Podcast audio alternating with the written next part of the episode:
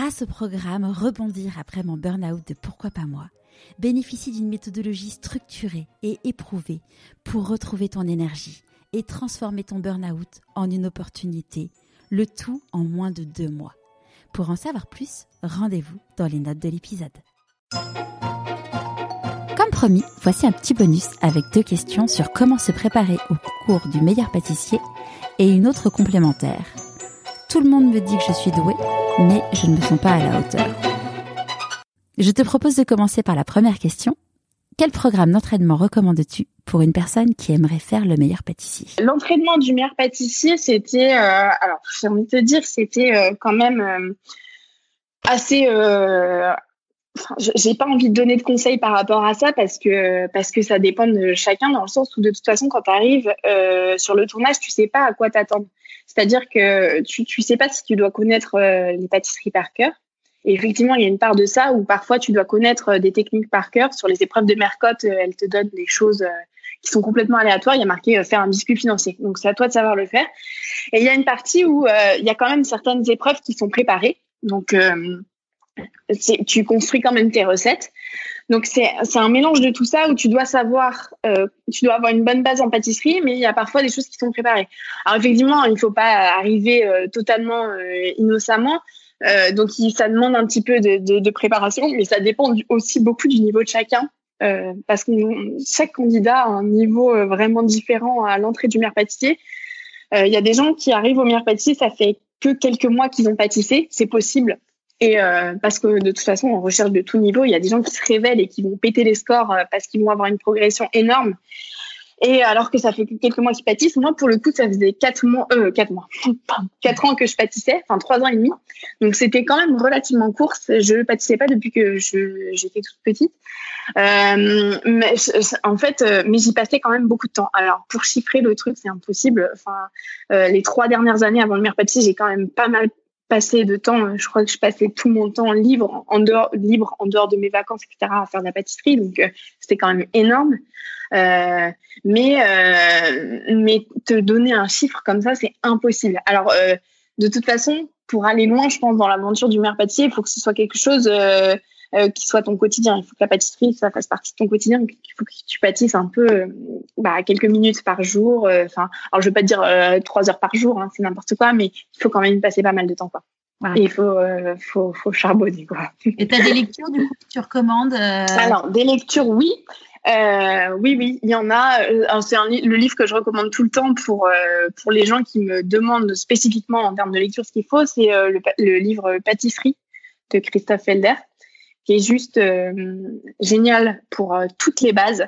alors c'est pas forcément des gâteaux waouh, hein, mais par contre, alors c'est un livre qui fait un peu scolaire parce que bah, d'ailleurs ça reprend un peu les bases du CAP, mais des recettes quand même améliorées. Euh, donc en termes de pâte feuilletée, de toutes les pâtes de base, euh, c'est le livre qu'il faut avoir sous la main. Parce qu'en plus, c'est le livre qui te permet euh, de créer un gâteau. Parce qu'en fait, tu as toutes les bases, mais tu peux toutes les mélanger pour faire ton propre gâteau. donc celui-ci, il est pas mal. Moi, je l'ai pris très rapidement, celui-ci, quand j'ai commencé à vouloir faire pas mal de gâteaux. Bah, il y a les livres de Michalak parce que c'est des gâteaux quand même qui sont très simples. Moi, je les ai beaucoup utilisés parce que ça te permet de faire des gâteaux waouh assez simplement. Et du coup, quand tu as un résultat, forcément, ça t'encourage, quoi. Donc, euh, donc voilà, euh, moi, j'ai utilisé pas mal de ces bouquins. Euh, et il en sort bah, d'ailleurs, il en sort à nouveau là avec ses plus grandes recettes depuis J'ai vu, ouais, carrière. Il a posté sur Instagram, c'est top. Ouais, c'est génial. Bah, en même temps, il produit vachement de livres maintenant. Hein. Mais moi, je sais que j'en ai un énorme qui, je sais plus, bah, c'est Michala qui crois que ça s'appelle Michalak tout simplement. mais, euh, mais qui est vraiment bien parce que pareil, c'est pas des choses hyper compliquées, mais quand même, et ces, recettes marchent aussi. Donc ça, ça, ça, marche très bien et très simplement. Et euh, comme je te disais, il a mis au point plein de recettes qui sont euh, qui, qui, facilitent les choses. Le craquelin sur les choux, bon, c'est pas lui, je, je, crois pas. Hein. Je, m'avance, je m'avance, mais je crois pas que ce soit lui qui a inventé le truc. Mais en tout cas, il a un peu développé au grand public cette technique-là et, démocratiser, ouais. Et c'est génial euh, pour euh, pour. Euh, et après, j'ai alors une fois que cette étape-là est passée, encore une fois, tout dépend du niveau des personnes. Mais moi, je sais que je préconise d'acheter des livres qui aussi s'adressent à des plus grand niveau. Donc là, pour le coup, euh, ça dépend de voilà des, affinités de chacun avec les, pâtisseries de chaque grand pâtissier. Mais mais je sais que j'ai j'ai bah j'ai des livres de Cyril Lignac qui sont vraiment bien, mais alors qui sont assez un petit peu plus poussés quand même en termes de Bon, les livres de Michel le sont aussi, hein, mais, mais, mais les livres de, en tout cas de Cyril Lignac qui reprennent parfois ces classiques de, de pâtisserie sont un petit peu plus compliqués. Enfin, c'est des entremets, vraiment, beaucoup d'étages. euh, j'ai des livres euh, de, euh, j'ai des livres de pâtissier breton, le Daniel, parce que moi, je suis fan de pâtisserie bretonne, mais encore une fois, tout dépend des, de, des domaines dans lesquels on veut aller. Mais en tout cas, je conseille d'aller vers des livres peut-être un petit peu plus poussés aussi. Peut-être un petit peu avec plus de techniques quand on a les bases. Mais en tout cas, si on veut reprendre les bases, le, pâtisserie de Felder, euh, de Christophe Felder, il est génial. Super. Et euh, j'ai rencontré cet, cet été quelqu'un euh, de ma famille qui est hyper doué en pâtisserie, mais vraiment hyper, hyper doué à la fois à ce qu'elle fait et en visuel. Et je dis, mais tu devrais trop faire le meilleur pâtissier. Enfin, t'es euh, vraiment mmh. doué. Bon, sa réponse a été genre, euh, non, mais moi, je suis pas. Enfin, elle pâtisse, je pense, quasiment tous les jours. Donc, elle correspond à ce que tu disais. Elle dit, non, mais moi, j'ai en gros, enfin, la confiance en elle, en mode, non, mais de moi, je, je, cuisine comme tout le monde, alors que, enfin, je pâtisse comme tout le monde, alors que pas du tout. Qu'est-ce que tu leur réponds à ces gens-là? Alors, effectivement, moi, du coup, j'ai connu euh, un petit peu ce cas de figure euh, au début. J'étais un petit peu dans ce, euh, cet état d'esprit-là quand j'ai été castée pour le meilleur pâtissier. Alors moi, j'ai, du coup, c'est un petit peu différent parce que j'ai pas fait la démarche de, de, de, de, postuler pour le meilleur pâtissier. On est venu me chercher sur les réseaux, donc j'étais pas quelqu'un déjà de volontaire à la base. Enfin, j'étais volontaire pour passer le casting parce que bien sûr je l'ai fait, mais du moins c'est pas venu de moi. Donc je pense que déjà tu as une démarche un petit peu différente et tu as un état d'esprit un peu différent. Donc je me retrouve un peu là-dedans, dans le sens où c'est pas moi, je voulais pas euh, bec et ongle passer le meilleur pâtissier. Euh, par contre, je suis allée jusqu'au bout des choses, mais au début, c'est vrai que j'étais un peu dans le truc de euh, bon, je le fais, mais sans grande conviction. Quoi. Et en fait, en fait, je me suis prise au jeu. Donc, le truc, c'est que tu peux pas savoir euh, que t'es pas faite pour ça tant que t'as pas essayé en fait. Et ça vraiment, et pour le coup, j'ai j'ai des, des connaissances sur Instagram, euh, j'ai j'ai dont une personne à qui je parle beaucoup, qui elle euh, a exactement ce même état d'esprit. Elle fait des gâteaux très très très très beaux. Euh, et en fait, elle a passé les castings du meilleur pâtissier moi pour ma saison. Et je pense qu'elle aurait pu aller au bout. Et au dernier moment, elle a dit maintenant en fait la télé c'est pas fait pour moi. Bon alors après elle sa démarche a été un peu elle a été jusqu'au bout des choses parce qu'elle a passé euh, une partie des castings, je crois. Mais elle s'est dit, en fait, la télé, c'est pas fait pour moi, etc. Donc là, je pense que pour le coup, c'est vrai, je pense qu'elle l'a ressenti. Mais euh, je pense que euh, il faut il faut tenter les castings parce que parfois tu te dis même moi je me disais mais la télé c'est pas du tout pour moi et en fait, et en fait, tu te prends au jeu, quoi. Et mm. après, ça dépend des gens. Hein. Il y a des gens qui vont détester, et, et, je pense que de toute façon, ça se voit direct. Et ces gens-là ne seront pas sélectionnés pour aller parce que pour aller sous la tente, parce que parce que il faut quand même une certaine aisance avec les caméras, etc. Que euh, t'as pas d'ailleurs de manière innée, mais mais que tu peux découvrir au fur et à mesure des étapes du casting.